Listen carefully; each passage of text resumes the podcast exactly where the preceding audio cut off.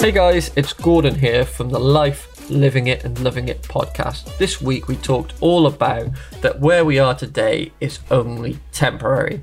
The decisions that we've made in the past have led us to this point in life right here and right now. How do we change that for the future? We either change our decision making process or change the types of decisions that we make going forwards. Are our decisions aligned to our goals?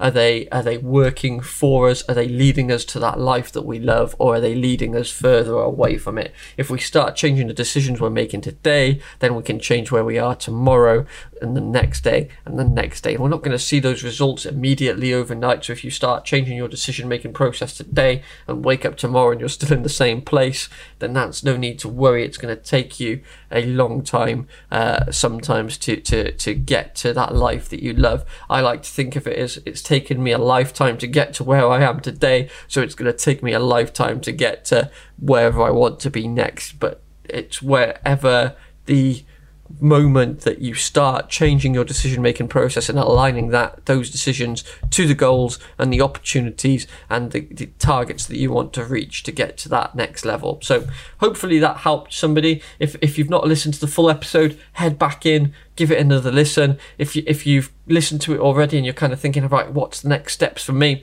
The next steps are um, think of where you are today, where you want to be tomorrow. Are you motivated? Have you got enough things sprinkled throughout your day and your week to kind of keep you motivated? You're spending time on positive things that you love, that you enjoy doing, whether that's just a quick five minutes listening to a song that you like, whether it's getting out to some fresh air, whether it's doing something entirely different, going and playing a game of tennis uh, with a friend, whether it's something else uh, for you. Let's make sure we're doing those things that we love throughout the week, each week as well as we go through the year. And that really is going to get us to that life that we love.